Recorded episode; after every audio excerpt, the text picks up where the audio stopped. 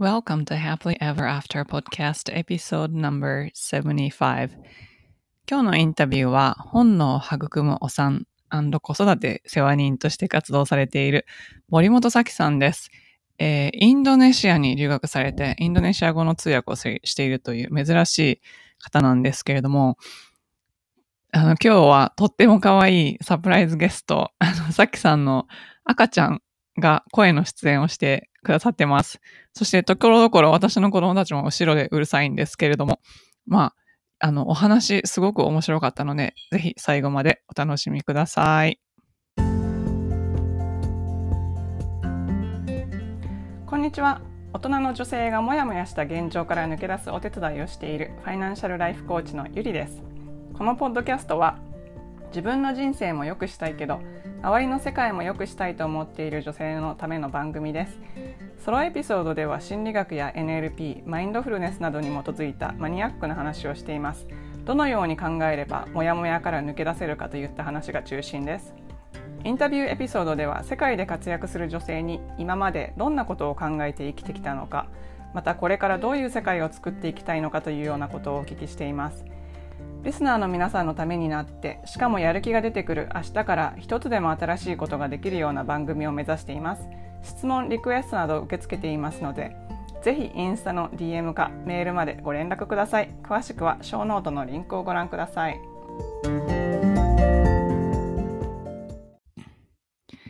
エピソードの前にお知らせがあります。4月後半から新しいプログラムを始めます。Transform from Within Program といって、すべての変化は自分の内面からというテーマのプログラムです。私たちの今のセルフイメージは過去の経験から自分が得たものの集大成。今のセルフイメージが未来を作ります。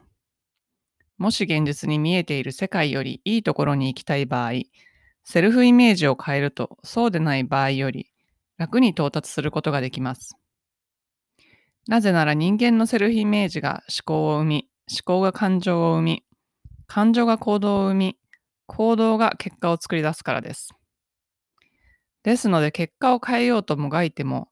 元の思考、そしてセルフイメージが変わらなければ必死で行動しても同じところをぐるぐる回ってしまいます。そういった考え方をもとに、まず自分の内面をクリアにして、そこから自分の心が喜ぶ仕事を締め、そして世に求められるような仕事を見つけたり、お金の実践的な知識や戦略を取り入れることにより、自分の求める未来をデザインするのが、このプログラムの目的です。3月中に個別の無料説明会を行いますので、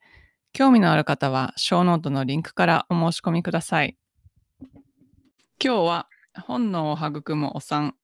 子育て世話人として活動されている森本咲さんをゲストにお招きしました。咲さんはインドネシアでの留学、就職経験を生かして、現在は大阪でインドネシア人のためにインドネシア語で妊娠や出産のサポートをされています。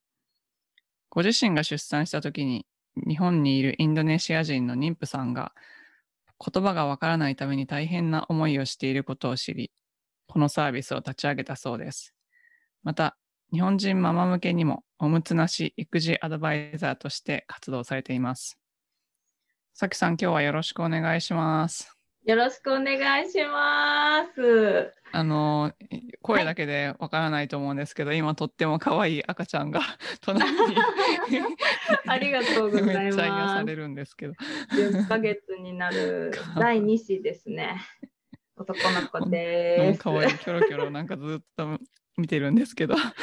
ああ、いやいやね、もう騒がしいかもしれませんが、よろしくお願いします。よろしくお願いします。じゃあ、まず自己紹介をお願いできますか？はい、ありがとうございます。先ほどね、あのご丁寧に、えっと、ご紹介に預かったので、もうなんかもう言うことありませんって感じなんですけど。はい、本能を育むお産子育て世話人として活動しています森本咲です。えっ、ー、と紹介していただいた通りインドネシアで留学をしていたということがありまして主人もインドネシア人で今2子、えっ、と、第2子まで生まれているので、2児の母をしています。上の子は3歳半で、下の子が10ヶ月。で、母親として、母親の立場として、何かインドネシア人の方に、えっ、と、お手伝いできることって何だろうって考えたときに、あの、インドネシア語での通訳、特にお母さんたちの妊婦検診とか、あと、お産の時の生きんでとかですね。そういった通訳もさせていただいたりとか、今はしています。で、日本人のお母さんにも、あの、おむつなし育児アドバイザーとか、あと、その、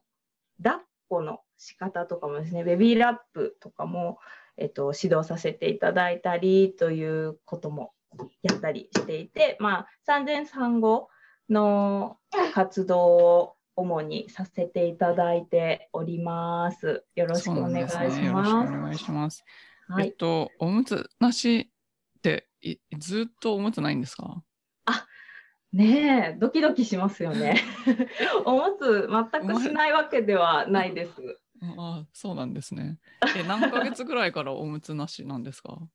あ、えっと、あの、おむつなしっていうワードが結構ね、あの、パンチが効いてるんで、え、おむつ全然しないのって思われがちなんですけど、おむつ全くしないわけではなくって、えっと、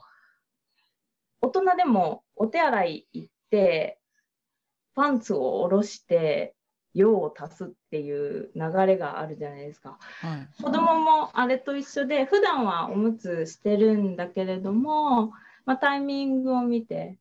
その、おしっこしそうだなとか、排便しそうだなっていうタイミングに合わせて、おまるに座らせてみたりだとかっていうことをんですね。するんですね。なので、普段は、あの、いざという時のために、一応おむつはしているっていう形になるので、安心してください。今もちゃんとしてます。あ、でもさっきお手洗い行って大量に、大量に生産してきました。出してきました。って感じです。なるほど。うんそうなんですね。うんちなみにうちの、えっと、お姉さんは1ヶ月半の時からおむつなし育児をしていて、この人ももう生まれてその日からなるべくタイミングを見て私のできる時に無理なくって感じですああ、ね。そうなんですね。そしたらなんかおむつが取れるのが早いとかそういうことですか？そうですね。あの、やっぱり、その排泄の感覚っていうのがどうしても紙おむつの発展とともにどんどんこう鈍りやすくなってしまってるんですよね。なので、そういった部分が、こう、排泄感覚を殺さずして、こう、なんて言うんでしょう。排泄感覚を殺さないままに、うーん、ちゃんとトイレで排泄する気持ちよさとかを育てていくことができるっていう感じだと思いますね。あそうなんですね。おおなるほど、なるほど。それは結構、あの、やればよかったみたいな感じです。ね、あの、結構お母さんたちとこう交流会とかをさせていただいても、そんなのもっと早くから知りたかったみたいな方とか、トイトレの講座とかもさせてもらってるんですけど、あ、そうなんですね。もう、そんなの知ってればよかったとかね、おっしゃるんですけど、でも全然、それに気づけたこと自体が、なんかそうね、素晴らしいといううんか、うんうん。そうですよね。うんえあとなんか、一番最初に、あの、インタビューお願いしたいと思ったのは、そのインドネシアのお母さんたちを、あの、サポートされてるってことで、なんはい、かインドネシア語の通訳通訳さん自体っていうのがすごい珍しいと思うんですけど、そうですうね。ん、なんかインドネシアに行かれた元々のきっかけは何だったんですか？一番最初のきっかけは、えっ、と、私、大学時代は東京に住んでいたんですけれども、あの、大学時代の学生寮というか、大学を奨学金を借りて進学していたんですね。で、その奨学金の団体が運営している海外研修制度っていうのがあって、その海外研修制度に参加したのがきっかけだった感じですね。やんちゃ坊主が顔をペチペチ叩かれてる。顔ペチペチされてますけど。え、じゃあその行く先は自分で決めたんですか？えっと、実は自分で決めたわけではなくて、とにかく海外研修行きたいっていう、海外行ってみたいっていう好奇心の方がすごく強くて、こうどこの国にいろんな派遣地があったんですけど、アフリカ、ベトナムとか、あのその中からもう私、わかんない、選べないと思って、とにかく海外っていう方に意識がいってしまってたので、もう希望もくなんて言うんでしょう、第一希望、第二希望とか一応出せたんですけど、もうそれも特に書かず、どこでも行きますみたいな。そしたらインドネシア。そうなんです。運命、運命だったんですね、それ。運命運命だと私は思ってます。もしかしたら他に希望者がいないから、ここ行っとけって言われただけかもしれないですけど、でも、まあまあそれも含めてご縁と運命と、なんかインドネシアに呼ばれたのかなみたいな、うん、そうですよはいね。都合よく考えてます。え、インドネシアって実際住んでみたらどんな感じだったんですか？インドネシアの方がとっても親日家でよくしてくださったので、道端でいきなり知らないおじさんとかに声をかけられることを繰り返して、私はインドネシア語を習得したと思っていあて。そうなんですね。そうなんです。一番最初のインドネシアへの渡航は、日本語教師の補助っていうボランティアだったので、もう周りも日本語できる人いっぱいいたし、多分あのおじさんたちがいなかったら、私はインドネシア語全然できてなかったと思います。え、なんかこう、あ、あ、あっちに行ったら何かあるよとか教えてくれるとかそういう感じなんですか？あ、もうなんか私が聞いてもすぐ教えてくれるし、何も話してなくても、たまたま隣にバスで座っただけとかでも、姉ちゃんどこから来たの？みたいな。あ、日本みたいな。なんか下町情緒あふれるじゃないですけどあそうなんね。でも一応それがインドネシアで第二の都市だったので、結構大きい町ではあったんですが、日本でいうとこの大阪みたいな商業都市だったんですけど、へえ、はい。いいですね。すごく、うん、すごく親しみやすい人たちばっかりで、もうインドネシア人大好きってなりましたねう。ーん。それインドネで繰り返し行くことになったんだと思うんですけど、で、インドネシアってど、言葉はどんな感じなんですか？あの、インドネシア語は、あれです。多分いくつかゆりさんもご存知ですよ。オランウータンとか、そうなんですか？そうなんですよ。あれ、オランが人っていう意味で、フタンが森っていう意味なんですね。のでえ。森の人へえ。語源はインドネシア語なんですね。あ、そうなんですね。だったり、なんかの言葉に似てるとかそういうのはあるんですか？え別っと、もと。もとはマレー語？マレーシアのマレー語が、はい、語源になってるって言いますけど、うんまあ、でもあの植民地時代があったりとかっていうので、いろんなオランダ語とか、あそれこそ英語から来てる言葉もいっぱいあるし、いろんな言葉が混ざって出来上がったのがインドネシアって感じ。インドネシア語なんですね、きっと。え、じゃあインドネシア語はもう、あの、学校とかに行ってないんですか？えっと、インドネシア語は、その一番最初のスラバヤでの日本語教師のボランティアをした後に、私自身もインドネシア語を勉強して、インドネシアで生きていきたいと思っていたので、その後、あの、インドネシア語の留学、語学留学に1年間出ることになりますね。インドネシアに行ってみて、大変だったことは何ですか？インドネシアに行ってみて大変だったこと、なんかそうですね、パッと言われて、そこまでなんかこう、もう大変ってなったことってあんまり実はなくって、あの、すごく本当に困ってる人を助けてくれる文化というか、もう近くにいる旅人にはこう手を差し出そうっていうマインドがすごく強いのでもうちょっと困ったらたくさん助けてくれたなっていう印象の方が強いんですけど強いて言えばあのとてものんびり屋さんな方々なので時間が守れないとか。なるほど。とか、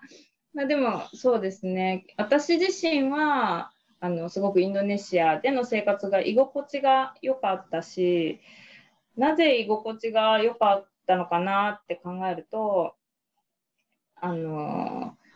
すごく東京で過ごしてたんですけど東京での生活がとっても忙しくって学生とはいえどもうなんか分刻みのスケジュールの中で生活をしていてでもインドネシアで過ごしてた時にそれこそ遅刻をしてやってきても何の悪びれもなく遅刻をされた側も一切怒らないみたいな。えー、結構30分以上待ってたよねみたいな。ことがあってもああみたいな。普通に訪れるし普通に受け入れてる感覚がすごく価値観崩壊していい意味でですね。ああこれで生きてていいんだみたいな。こう許し合って生きていけるって素晴らしいなっていうインドネシアのマインドみたいなのにすごくあの居心地の良さを私自身が感じていたのかなと思いますね。そうなんですね。えっ、ー、と旦那さんがインドネシア人なんですけど日本に帰られたのは、はい、あのお仕事が日本になったんですか？そうですね。あのインドネシアで私も働いてはいたんですけれども、えっと、日本に帰ってきたのはインドネシアのジャカルタで1年間働いた後で、えっと、一旦地元の徳島に戻ろうかっていうので、まあ、一旦地元戻って、徳島帰って、えっ、と、徳島県って田舎なので、介護施設がすごくたくさんあるんですね。で、そこで、あの、インドネシア人の介護士さんがたくさん働いてらっしゃったので、そこで働き始めるんです、介護施設で。で、そこの友人が、まあまあ、インドネシア人の友人なんですけど、そのつながりで主人を紹介してもらってっていう。あ日本で。そうですね。あ、はい、日本で知り合ったんですか？そうなんです。あそういうことなんですね。なので介護福祉士として働いてた主人とえここで出会ってって感じです、ね、すごいですね。超ピンポイントな出会い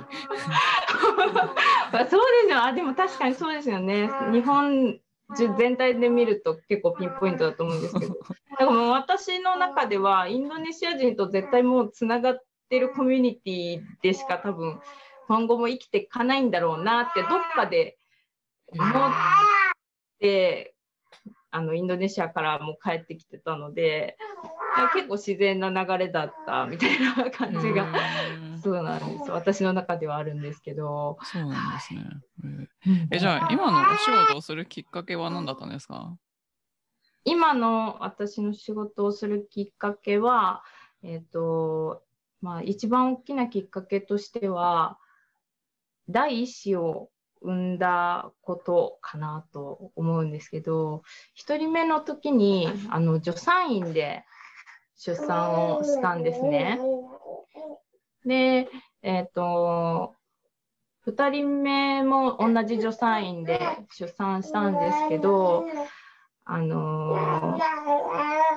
とっても私個人的にその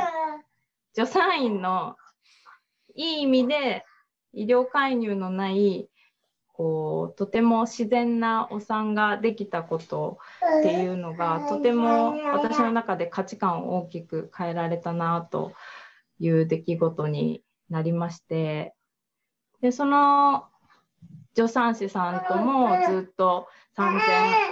産後を通してずっと今もお付き合いがあるんですけどその助産師さんからむしろ一番最初はお願いされたんです。そのああ、そうなんですね。はい、インドネシア人の方のお産があるから手伝ってくれないって一番最初に言ってくださったことがあって、で、あ、じゃあ行きますって言って、もうその日の、その日のうちにお産だったんですけど、うんあ、行きますって言って、そこが一番最初のきっかけでしたね。インドネシアの方結構いらっしゃるんですか？意外とね、いらっしゃいます。その介護士さんで来てらっしゃる方もそうだし、あの、私のサービスを使ってくださるのは、あの、旦那さんが留学で日本に来ていたり、お仕事で来ていたりっていう方の奥さんですね。うんそうですよね。だってわか言葉わからなかったらそうなんですよ、ね。怖いですよね。出産の時とか。そうなんですよね。特にあの、妊婦検診で伝えられる話の内容なんかはとっても気になることだし、ふもうちょっとしたこと、日本語で私たちがコミュニケーションをしていたとしても、とだけ赤ちゃん大きいねって言われただけでもとてもセンシティブになったりとかもするじゃないですか。そういったところで、まあ、あの、インドネシア人のお母さんたちも言葉が通じたら少し安心材料になってくれたりするんではないかなというふうに思って今活動をしてるんですが、はい。うん、そうですよね。だってなんか、お産の、あの、妊娠の時とか、国によって全然こう、いいと言われていることが違うかったりするじゃないですか。そうですよ。あの日本のお医者さんとか体重結構厳しいらしいんですけど、アメリカカの場合なんかそこまで言われないので、うんあの、日本の親とかに、そんなに増えて大丈夫なのとかすごい言われたりとかあしたので、なんか多分こう、その方が国で経験してきたことと、日本でやってることって結構違うような気がするんですよね。あ、そうですね。ああのーだから、すごく、まあ日本もね、比較的、こう、冷えとかには敏感な方かなと思うんですけど、インドネシアの方もやっぱり熱帯なので、日本の冬とかもすごく敏感になられるんですよね。で赤ちゃん手足出してて大丈夫かなとか、すごく心配されたりとかもするんですけど、まあそういった部分も助産師さんに相談しやすいように私がつなげていってあげれたらいいのかなっていうふうに、うん思ってそうなんですね。うん、じゃあそのお仕事の魅力は何ですか？そうですね、魅力、私の感じる魅力としては、その、どこの地域にいても、どこの、うーん、どこから来た人であっても、どこの地域で住んでいたとしても、安心して、納得して、自分のお産ができるうん。っていうのを、私自身が感じる分には、そういったお母さんたちの満足した笑顔とかが見れるのが、私にとってはすごく魅力だというふうに感じています。うん、そうなんですね。じゃあ逆に大変なところは何ですか？大変なところは、そうですね。あの、やっぱり助産師さんにとっての当たり前、日本の助産師さんにとっての当たり前と、インドネシア人のお母さんたちにとっての当たり前、その、例えば時間のこうゆったりさだったり、さっき私がお話ししたようなこととつながると思うんですけど、その、価値観の違いっていうのがどうしても少し出てきてしまったりとかすると思うので、そういったところでどうやってお互いに心地よくこうしていただけるかなっていうのをうん。考えるのはちょっと難しい時もあったりとかすることもあるんですけど、うん文化の違いみたいな感じですかね。言葉の違いじゃなくて。そうですね。す。うんだから文化の違いの部分を言葉でどういうふうに、えっと、つなげていけるかな、コミュニケーションの面でどういうふうに距離をこう縮めていけるかなっていうところをすごく、はい、考えさせられます。うんなるほど。え、じゃあ、あの、さきさん自身が心理的に一皮向けたとか、なんかブレイクスルーがあったようなことってありますか？仕事を通してっていうことですかね。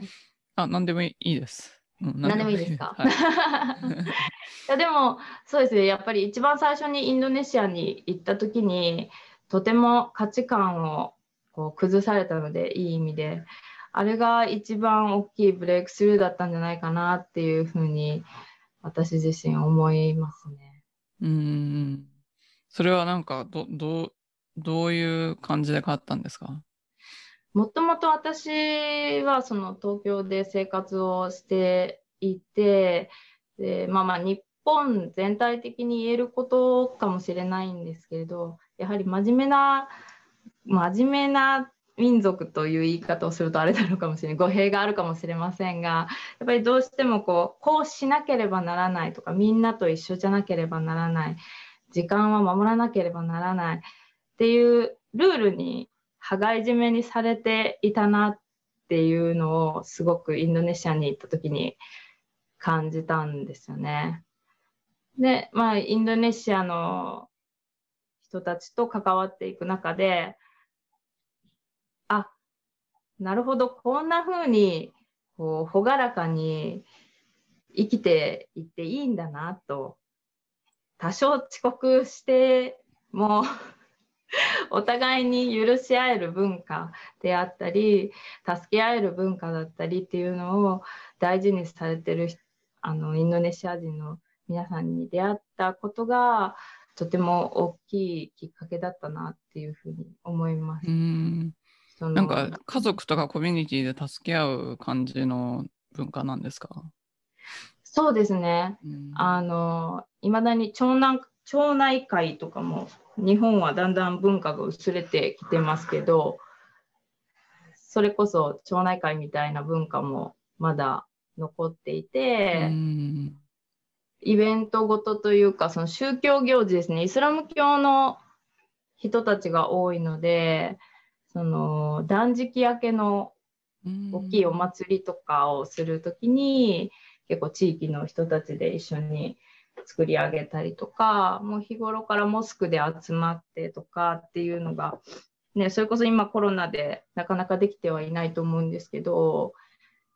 そういった文化は根強くあると思いますね。うんそうなんですね。あそっかそっか。そういうのいいですよね。なんかね、昔の日本みたいな感じ。本当いいですよね。コミュニティがとっても強いので、つながりが。うんそういった部分で、そうですね。あのー地域の人同士で助け合っていらっしゃる姿とかはよく見かけますね。うん。なんか日本にいるインドネシア人の方とかも結構、あの、け結束が強かったりとかするんですか？そうですね。あのー各地域にそういったインドネシア人の集まりみたいなのはあったりとかして、私もあの関西の、今大阪に住んでるんですけど、関西のインドネシア人の LINE グループに入れてもらったりとかしてるんですけど、そうなんです。結構そういう SNS とかチャットとかを通してみんなそれぞれつながっていて、情報共有をしたりだとか、誰かが引っ越しをするとかなると、誰かが車出せるんじゃないかとか、結構それを、まあ、インドネシア人、日本に住んでるインドネシア人っていうつながりだけでやってたりとかするので、あそうなんです。だからもう実際に知り合いとかいうわけじゃないけど、そのコミュニティでつながってるっていうだけで、人がこう動いたりとか。いいですね。うん。なんか日本人だったら結構逆にこう、遠慮しちゃったりしますよね。ね、助けを求められなかったりとか、ね、しがちだと思うんですけど、まあ、そういった部分でも、あの、私もお仕事で助けてって言える場所があるよっていうのを伝えていけたらいいなっていうふうに思ってます。うん、いいですね。えっと、じゃあ、これからどんな世界を作って、どんな役割を果たしていきたいっていうのがあったら教えてください。はい。えっと、あの、先ほどもちらっと言っちゃったんですけど、その、すべての女性が、すべての子供たちが、えー、っと自分自身で納得して決めていける世界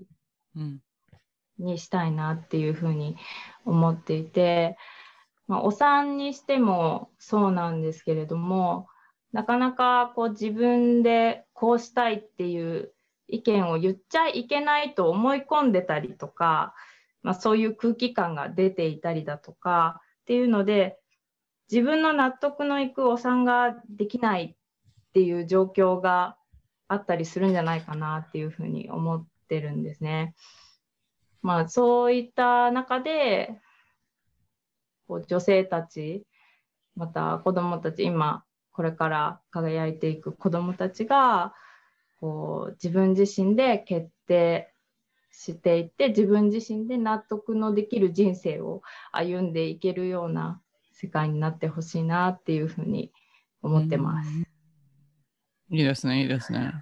うん、なんか私自身は全然お産にこだわりとかなかったから 全くわかんないんですけど。でもなんかう、ね、うん、あのアメリカ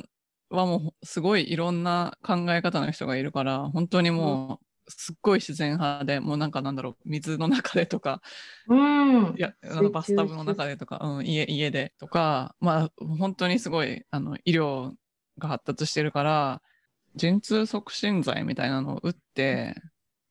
なんか計画訓練みたいな感じ？そうそうそうそうそうそうとか、うん、なんかでもすごい両極端で面白いんですけど。うん、なるほどなるほど。まあそれも選択肢ですよね。うん、なんかそこにまつわるリスクがあるのかないのかとか、こう情報がまず少ないというか、情報に出会える機会もなかなかなかったりとかするかなとも思うんですけれども、まあ、そういった選択肢があるっていうのは一つの豊かさかなと思っていて女性にとってもその、まあ、子どもたちにとってもこうそれぞれの方にとってのいいなって思ったりワクワクするなっていう気持ちって一種の勘のようなものだと思うんですけど、うん、シックスセンスというか、うん、そういったものをこう100%発揮して情報数ある情報の中からこれっていうのを選べるっていうのが一番大事なんじゃないかなっていうふうに思ってます。うん、そうですね。本当ですよね。うん、そうですね。だから私自身もあの自分自身が助産院で産もうって思えたきっかけってたまたまあのすごくお世話になった先輩というか恩師と言える人がいるんですけど、うん、それこそ一番最初の海外研修に出発するために、えーと、インドネシア行ってみたらって背中を押してくれたスタッフの方だったんですけどその人が Facebook でたまたまこう助産院で出産しましたっていうのをアップしてたんですね、Facebook に。それをたまたま見て、へえ、こんなお布団の上でお産ってできるんだみたいな、病院出産しか選択肢がないと思っていた私にはすごくこうびっくりする出来事というかでそれが記憶に残っていて自分の妊娠した時にすぐに助産院を探したっていうことがあったんですけど、まあ、そのおかげで私自身はそれが納得のいくお産だったので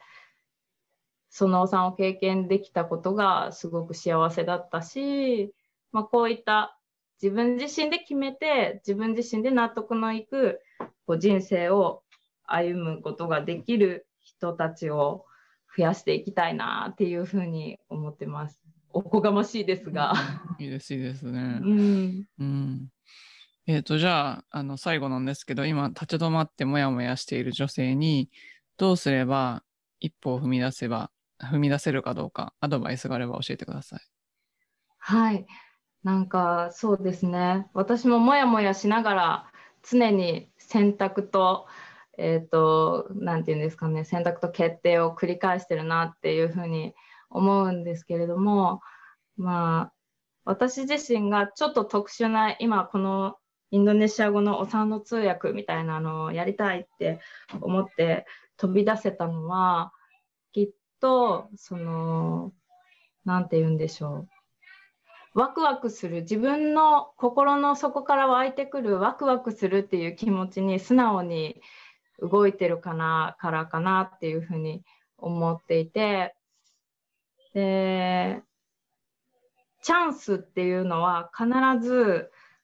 私準備できてないですっていう時に訪れるものだっていうふうに私は思っていてえーってびっくりするような時に訪れるチャンスにイエスってまずとりあえず言ってみるっていうふうにしてます。うん、今回このゆりさんにお話しいただいたのもえー、私なんかでいいんですか？って思ったんですけど でもこれは何だろう私今の私に必要な経験として神様が与えてくれてるご縁とチャンスなんだと思って はいってそのままその場でお返事させていただいたんですけれども E メールで。ありがとうございます。こちらこそです。ありがとうございます。はい。なのでもうそういったチャンスっていうのはまず自分の準備ができてる時には来ないと思う ことにしているのととりあえずイエスと答えた後にチューニングするみたいなところ。なるほど、なるほど。もう分かります、分かります。えいって感じですよね。うん、私もそんな感じです。本当ですか？いつも。いやいや、ゆりさんはあの実力がある方なので大丈夫なんです。私は必死こいてこうどうにかそそそっちにチューニングを合わせて